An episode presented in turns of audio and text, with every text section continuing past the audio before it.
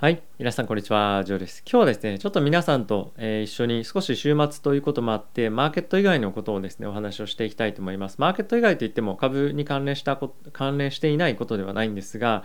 えこれまでですね、米国株に投資をするのがいいんじゃないかっていう話をこれ常々してきたと思うんですけれども、今までは、ま、こちらのチャートにもある通り、米国株とえーまあ、上が S&P で下が日経なんですけれども、まあ、日本株のパフォーマンスって、まあ、明らかにま違いすぎるよねということもあってやっぱりそういった観点から、まあ、絶対米国株の方がいいんじゃないっていうようなことをですねお話をしてきたかと思うんですが、まあ、今日はね今日はね今日はねすいません今日はですねいつもと違った観点から、え見ていきたいと思います。でこれはですねやっぱりアメリカと日本の、まあ、いろんな文化だったりとか、まあ、あとはですね規制とか、まあ、そういったところの違いもあると思うんですが、えーそもそも日本の上場企業っていうのはあの日本のやっぱりこのいろんな文化的な背景だったりとかあとは IPO 市場っていうのが日本において、えーどういう市場なのかアメリカとどう違うのかっていうところからやっぱり見ていって、えー少し考えていきたいと思います。で、まあ、これを最終的に紐解いていくとアメリカの企業の方がまあ最終的に IP をしてる企業っていうのは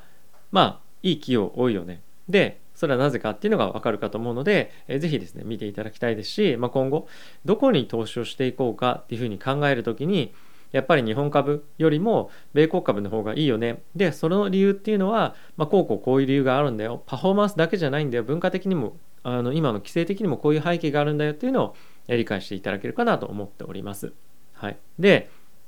えーそもそも、えー日本においてアメリカにおいて上場するこれは誰のためでしょうか？誰がお金を儲けるためにやっていると思いますでしょうか？で、まあ、これは当然なんですけども、まあ、アメリカは株主が儲けるためっていうのがまず一つありますよね。でかつこの IPO っていうのはですね資金調達でもあるので、まあ、今後この IPO で資金を調達調達して、えーさらに企業が大きくなっていく、まあ、そういったような側面が、え大きく2つあると思います。なのでもう一回おさらいするとアメリカの IPO は基本的には、えー投資家が基本的には100%ですね投資家が儲けるために、えやるというのがまずあります。で一方日本はどういうような状況かというと皆さんあの考えたことありますでしょうか？どういうふうに思われますでしょうか？でこれはあのアメリカの証券会社と日本の証券会社のおそらくビジネスモデルの違いかと思うんですが日本に関してはですねなんと IPO に投資をしてくれる投資家、まあ、いわゆる個人投資家が非常に多かったと思うんですがそこの人たちが儲けるように設計されてます。でこれどういうことかっていうとやっぱりですねアメリカに関してはその投資家が株主のオーナーっていうのはやっぱり非常に根付いた文化っていうところもあるのでそこを一番やっぱり重視をするんですがこの日本に関してはやっぱりお客様が神様ですみたいな、ま、文化あるわけなんですよね。でかつやっぱり日本に関してはお金に対しての考え方っていうのが、まあ、他の世界とやっぱ違うということもあってあの企業が儲けるっていうよりもやっぱりお客さんにまずは儲けさせようみたいななんかそういうのが気概があると。でそうなってくると証券会社としても IPO に参加してくれたお客さんが損したらもうこれはもう大変だみたいなことになるのでアメリカと日本企業で IPO の際の企業のバラあのバリエーションが大きく違ってくる。アメリカに関しては企業をいかに高くマーケットで売るかっていうのが非常に重要になってくる IPO の価格をいかに上げるかですねで日本に関してはいかにギリギリの攻防で、まあ、下げたところで IPO して価格本来の価格としてはですねあのお客さんに個人投資家にリテールでたくさん買ってもらって IPO したらバーンって価格が跳ね上がるみたいななんかそういうイメージありません？だからそういうのが、え日本ではまあ求められてきたっていうのがやっぱあると思いますしおそらく、まあ、今でも近しいものが、え少なからず少し残ってるんじゃないかなと思っています。なので、えここ最近のアメリカの IPO に関しては結構 IPO した後に価格がどんどんどんどん下がってしまうっていうのも、まあ、最近やっぱ IPO マーケットの過熱感というところもあってまああるんじゃないかなと思うんですね。なのでまあそれっていうのは、まあ、もちろん良くないというかあの理想的な姿ではないんですが、まあ、やっぱりいかに高く売るかっていうところをアメリカの方はやっぱり求めていくと。でマーケットが良ければあの、まあ、マーケットというか経済も含めて良ければ企業がどんどんどんどん発展していくっていうような方向を目指していくんですが、まあ、それとは、まあ、ある意味真逆な日本の市場というのがありますと。でそのまたもう一歩手前に戻ってみるとやっぱり IPO する前の企業に対してどういうような人たちが、まあ、資金を入れてるかっていうのも大きく違うと思いますしあとやっぱりアメリカのそのこれ例えばベンチャーキャピタルとかプライベートプライベートエクイティっていうふうに言うんですけれどもこのマーケットの成熟度っていうところが大きくまた違っているんじゃないかなと思っています。でここの成熟度が違うことによって、まあ、IPO をしてくる企業の質だったりとか IPO をするための、えー、まあいい会社としての準備ができるかどうかっていうのがこの2国間で大きく違っていくと思いますし、まあ、その後の経済的な発展というのも大きく変わってくるんではないかなというのでちょっと見ていきたいと思います。でちょっとまずは日本でですねどういうふうな状況になっているかというよりもまずアメリカの方をちょっと考えていきたいと思います。アメリカに関してはまあ、歴史的にですもんですねこのいわゆるプリ IPO のマーケット、えー、プライベートエクイティだったりとかベンチャーキャピタルみたいな、えー、こあのなんていうんですかあのスタートアップに対して投資をする、えー、土壌がですね非常に整っていくとでかつ大きく設けた人たちが、まあ、エンジェル投資家みたいな形で、え、どんどんどんどん新しい企業に対して、え、投資をしていくというような、まあ、文化が非常に根付いています。でこういった人たちの投資家はいわゆるほとんどプロの人たちなんですけれども、まあ、お金持ちからお金を預かったりとか自分で IP をしてそのお金をまあ新しい企業に対してまあ投資をしていくっていうのが非常に一般的に行われていてですねでかつこのマーケットに入ってくる参入してくるプレイヤーもまあ非常に多いわけなんですよね。でこれはやっぱりどんどんどんどんアメリカに関しては富裕層が多く増えていくかつ IP をしてお金を儲けて投資をしていこうという人たちがやっぱり増えているからなんですよね。なのでやっぱりこの景気のというか経済の非常にいいイノベーションの好循環っていうのが生まれている。なのでどんどんどんどんたくさんの人が起業してどんどんどんどんたくさんの起業家が生まれてどんどんどんどんたくさんの億万長者が生まれてでかつその人たちがまたこの起業家たちに投資をしていく。で投資をする際にもちろんこの投資家の人たちっていうのはプロの本当に何回も投資だったり上場してる人たちばかりじゃなくて、まあ、学生とかでも非常に多いわけなんですよね。なんでなんですが、まあ、そういった人たちに投資をしてでかついろんなアドバイスメンターになったりとか、まあ、いろんな企業を紹介したりとかいろんなネットワークを紹介したりとかすることで、えー、投資を受けた側の企業もですね、まあ、人たちも、まあ、いろんな大きな恩恵があって、えー、そういった人たちから出資を受けるベネフィットメリットが非常にあるというのがアメリカの市場になってます。なので、まあ、そのお金をもらわれたお金をもらわれたりとかシェアを取られたイコール、まあ、すごいあのネガティブな印象というよりもやっぱり一緒に成長していくとか、まあ、そういった投資をする際の人たちもここにどういったバリエーションプあのアドバリューを自分たちができるかっていうところも含めて考えているというのがアメリカのいわゆるこのプリ IPO のマーケットプリ IPO というかちょっと言い方悪いですがあの IPO する前のあのフェーズでの、えー、状況になってます。でこのいわゆるプリ IPO、IPO の後と前で、前の段階でもいろんな結構段階があのあるんですが、まあ、今回はちょっとそこは割愛をして話をしていきたいと思います。で、まあ、そんな中で一方、日本の、まあ、いわゆる、まあ、ベンチャーだったりとか、プライベートエクイティ、そのプリ IPO のマーケットっていう観点からすると、まあ、かなり今、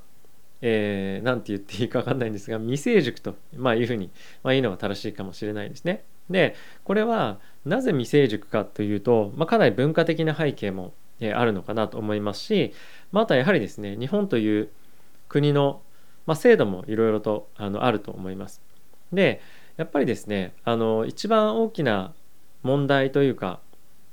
えー、まあ一番というか、まあ、いろいろ本当にあるんですけれどもまあ、やはりなかなか起業家が出てこないっていうような、えー、まあ、一つポイントはあるにせよ今日はあのそこはちょっと省いていきたいと思うんですがお金を入れる人たち投資家の人たちの属性っていうのが、まあ、かなりこれ違うかなと僕は思ってます。でこれなぜかというとやっぱりですねあの日本のマーケットは非常に、えー、小さいと小さいので海外の投資家はこの日本の企業に対して投資をしていこうっていうのがあんまりまあインセンティブとしてないんですよね。なぜなら日本のマーケットで上場すると一番最初にもお伝えをした通りあのリテールの人たちが、まあ、個人投資家が設けられるようなためのバリエーションをされてしまうのでえじゃあ日本の企業に投資して日本で IP をする意味ないじゃんみたいな感じになりますよね。で、まあ、これを多分如実に表しているのが、まあ、ソフトバンクが今やってることだと思うんですけどソフトバンクってほぼほぼ一切日本の企業投資しないですよね。だこれはそういった背景もあのあると思います。で日本の IPO だったりとか、まあ、そういったところを目指すところに資金を入れてる、まあ、ベンチャーとかプライベートエクイティの会社っていうのは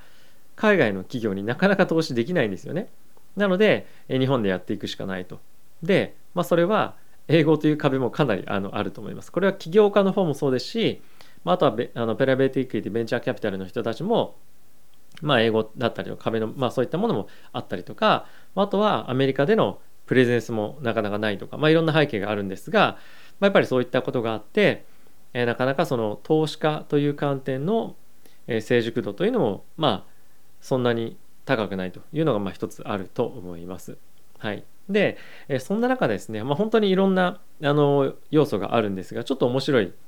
レポートがですねあるので皆さんと一緒に見ていきたいと思うんですがこれ内閣のですね官房長官房官房長っていうんですか？なんかそういったところがあの作っている、まあ、資料なんですけれども、まあ、日本のスタートアップをめぐる負の循環っていう資料がありまして、まあ、一番あの一つちょっと問題かなって今日は割愛しますといったのが、まあ、起業する人が起業する人が出てこない環境で成功するスタートアップが少ない。ここはですね結構大きなあのポイントかと思うんですがまず一旦ちょっと一周見てみましょう。で成功したとしても成功が小さくまとまる。これ本当に IPO が小規模などというところがまずさっきも言ったポイントとありますね。でその次なんですが世界で通用する大きな成功を、えー、収めるスタートアップが少ない。これはあの日本の企業の質がどうこうとか、まあ、そういったことよりもこの成功するスタートアップが少ないというところと IPO の規模が小さいというところがあの理由だと思います。まあ、いずれにせよそこの循環してその先に行くので、えー、まあそういった流れだと思うんですね。でこれっていうのは成功を収めるスタートアップが世界で世界で成功を収めるような通用するようなスタートアップがないというのはやっぱりあのその前のフェーズで IPO の前のフェーズでしっかりとした企業の体質っていうのが作りづらいっていうものが今日本にはあるんですよというのが大きな理由かと思います。で、まあ、ちょっとじゃあこの資料をもとにですねあの簡単にこのページだけで見ていくとじゃあそもそも成功するスタートアップが少ないなぜ理由かっていうところにまあ書かれているんですが、まあ、ここにもある通り、まあ、インセンティブの問題だったりとか、まあ、あとは長期に 同一会社に在籍することが有利になる制度や慣行まあこれ年功序列ですよねこれかなりあのあると思います。はい、で柔軟な経営ができないまあ、株主に関するもろもろの制度や慣行各種税制政府調達による戦略的支援がないで、まあ、ちょっとこの柔軟な経営がないというところのあの聞こえはすごい難しいように思えるんですけれどもあの何て言っていいかあれなんですが例えばそのこういったところに対して投資をしていくことのインセンティブがまあないっていうことですね。あの投資家がじゃあこの人たちのお金を入れましょうとどんどんどんどん出てくるようなスタートアップに企業をあの投資をしていくことのインセンティブ税制的なインセンティブだったりとか、まあ、そういったものが全くないと。でかつこの一番最後にもあった政府調達による戦略的支援がないっていうのは、まあ、この分野、まあ、中国とかだったらこの分野も絶対日本でやっていかなきゃダメでしょみたいな分野やっぱありますよね。でそういった分野に対して民間だけでやるみたいな感じなので一応国としてはあのそこが育ったらいいなみたいな感じで、まあ、なんとなくちょっとサポートしてるような雰囲気は出すあ出すんだけどまあ積極的支援はしないよみたいな、まあ、それって公平じゃないんじゃないみたいな議論があったりもするというのが、まあ、あるというのがありますね。だから各各種税制っていうのはまあこれはあの、まあ、いろんなスタートアップに投資する際にあのまあいわゆる何て言うんですか、まあ、いろんな税制のメリットがあればまあ、より投資をしていこうというふうになるじゃないですか。だけどまあそういったものが、まあ、一切ないとかですね。はいまあ、そういったことにもなるんでなりますし、まあ、あとは最初にスタートアップに人に人が流れてこないっていうところのやっぱインセンティブですね。でこのインセンティブっていうのはやっぱりそのストックオプションだったりとか、えー、そういったところに対してあまりやっぱり人々がまだ慣れてないというかオープンになりきれてないっていうのがあると思います。なりきり慣れてないっていうか、まあ、あったんですけど日本人にやっぱなかなか馴染まないっていうのもあると思うんですよね。であとはやっぱり結構起業する時にあのもう僕ある程度お金あるからあの CFO 雇われ CFO として来てくれよみたいなあのストックオプションは渡さないけどねみたいな結構人がいるんですよね日本っていうのは。自分の企業だものだから取られたくないみたいな。だ一緒に大きくしていってやっていけばいいじゃんと思うんですけどやっぱそういうのもなかなかできないと。であとはやっぱりもあのもう一つある長期に同一会社に在籍することが有利になる制度や観光っていうのは後からものすごく優秀な人を入れたいというふうになった場合えー、僕の方が私の方が先に入ってるのに彼の方が給料いいのかとか ストックオプション同じだけ付与されるのかとかなんかそういうのが、まあ、あると。でこれっていうのはやっぱりあの何て言うんですかねまあその企業の、えー、バリエーションを最大化するというところに、まあ、焦点がいかずいかにやっぱ自分の儲けっていうところに対して、え、フォーカスしてしまいがちな感じだったりとか、まあ、やっぱりこの年功序列っていうのは結構今も非常に問題で今スタートアップにやっぱ CFO の存在っていうのがですねあの非常に日本では足りてないというふうに言われてます。でこれはですねなぜかっていうと、まあ、いくつかポイントがあって当然なんですけどもスタートアップっていうのは、えー、若い人たちがやりますよね。でそうすると彼らはですね若い CFO がいいなみたいな若い CFO でかつコミットしてくれる CFO がいいみたいな感じになるとえー、若い人たち若いその CFO ぐらいな役割をできる人たちっていうのはかなりマーケットには少ないわけなんですよ。でそうすると人材を獲得するのが難しい。ただしこれまであの非常にいろんな経験をされてきて、えー、本当にもう知識も、えー、まあもういろんな何も全て持ってますみたいな人がまあスーパー CFO みたいな人がいるとするじゃないですか。でその人たちはあの完全に一つの会社にフルコミットするよりも、まあ、自分たちの10%の力を使って10社支援する方が、まあ、バリューとしては大きいわけなんですよね。でも、まあ、このスタートアップの人たちからするとあの人おじさんだし10%しか仕事してくれないしこれじゃあんまり役立たないんじゃないみたいな感じでなかなかこの人材のミスマッチっていうのが今日本でこれもう非常によく起きていることであります。でかつその方がおそらく給料体系とかっていうところに関しても、まあ、折り合いがつくと思うんですけどなかなかまあうまくいかないとでかつスタートアップに関してお金がないのであのそんないい人雇えないのにまああのまあいろいろとちょっとごねたりとかしてえそういう状況になるっていうのが、まあ、実際に結構今よくあるよねっていうのが問題にあのなってるそうです。はい、でじゃあそこがあのまあクリアできたとしましょう。で、えー、そこの次なんですけれども成功したとしてもえ成功が小さくまとまるというところなんですが、まあ、これ書いてありますが、えベンチャーキャピタルの質、まあ、ベンチャーキャピタルというのはスタートアップとかに投資をする人たちのまあ質とかですよね。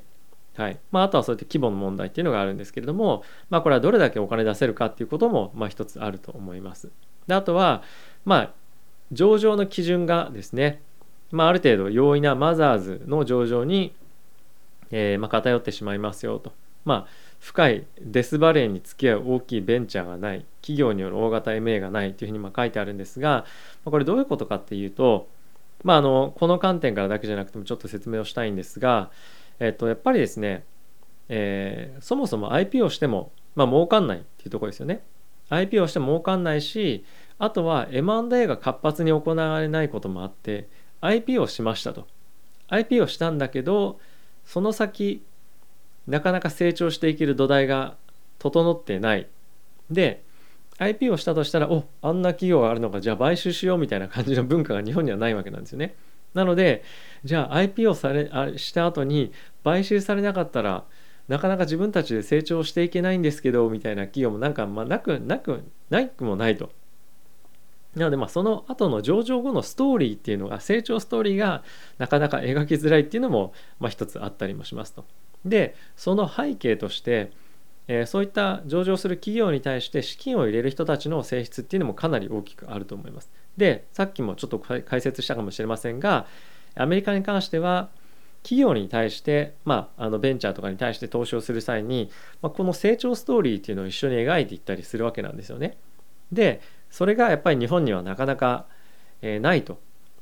今後どういうふうに大きくなっていこうかっていうような展望を描ける人が、まあ、いない。上場はできるけどじゃあその後どうするの？自分たちでもっともっと大きくなっていくの？自分たちでその IP をしたお金ってどうすんの？みたいのがあのそんなに描いていけなかったりもするんですよね。でうわどうしよう。苦しい。もうあの企業経営苦しいな。でもこの企業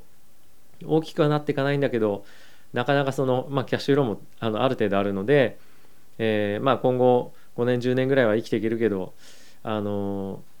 倒産させることもできないしなみたいになって かつ誰も買収してくれないみたいな感じのまあ状況になるまあこれがいわゆるそのデスバレーに付き合う影響が大きいっていうところかと思うんですが、まあ、なのでまあ上場してもその後がなかなか難しいというのがやっぱりまああると思います。なのであんまり上場するインセンティブが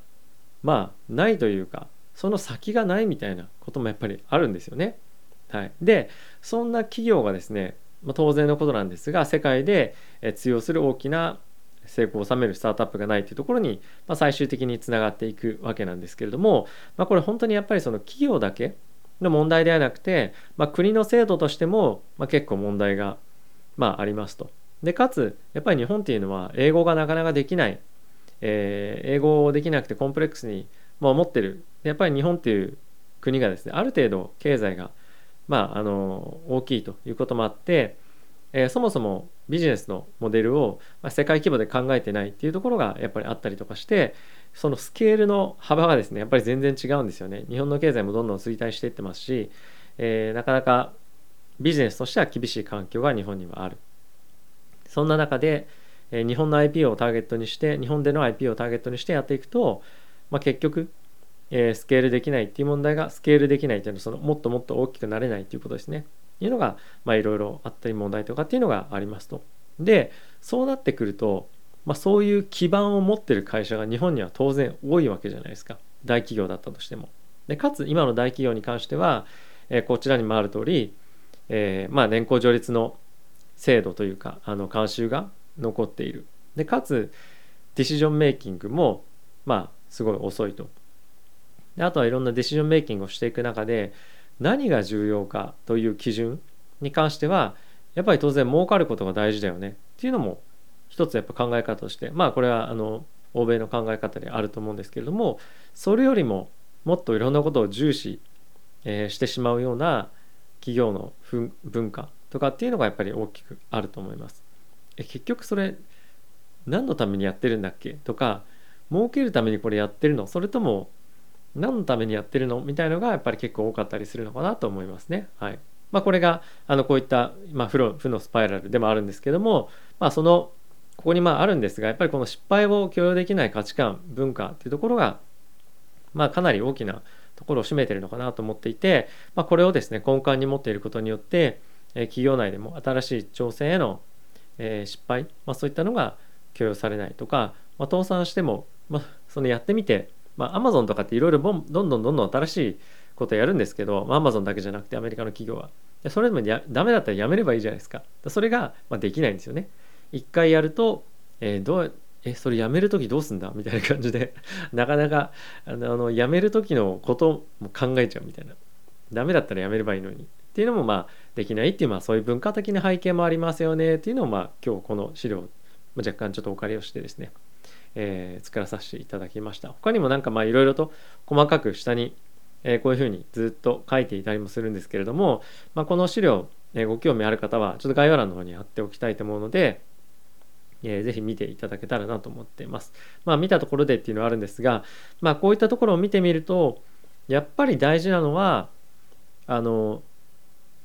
なんていうんですか、どこの企業に対すあの投資をするかっていうところも非常に非常に重要なんですがその一歩前の段階でどの株式マーケットに投資をしていくかっていうのはこれを見てもあのお分かりな通りものすごくやっぱ重要で基盤となっている文化や制度とか背景とかっていうのを考えるとやっぱりこれらのことが整っているアメリカに投資をした方がいいよねっていうのがまずは一旦の結論としてはあるんではないかなと思ってます。これ以外にもえ結構他にもいろいろとお話をしたいポイントがあるんですがちょっと今時計を見たらですねすでに20分超えの動画になってしまっていてこれ20分聞いてくれてる人いるのかっていうのがそもそもあの僕はですね今すごい心配になっているんですけれどもちょっと長く動画なりすぎてしまったのでこの辺りで終わろうかと思ってます。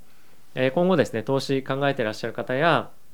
今日本株に基本的に投資してるっていう方はまああの日本株ではなくてアメリカの株への投資も考えてみてあの見ればいいかなと見見ればというか見てみると見ていただければいいかなと思っております。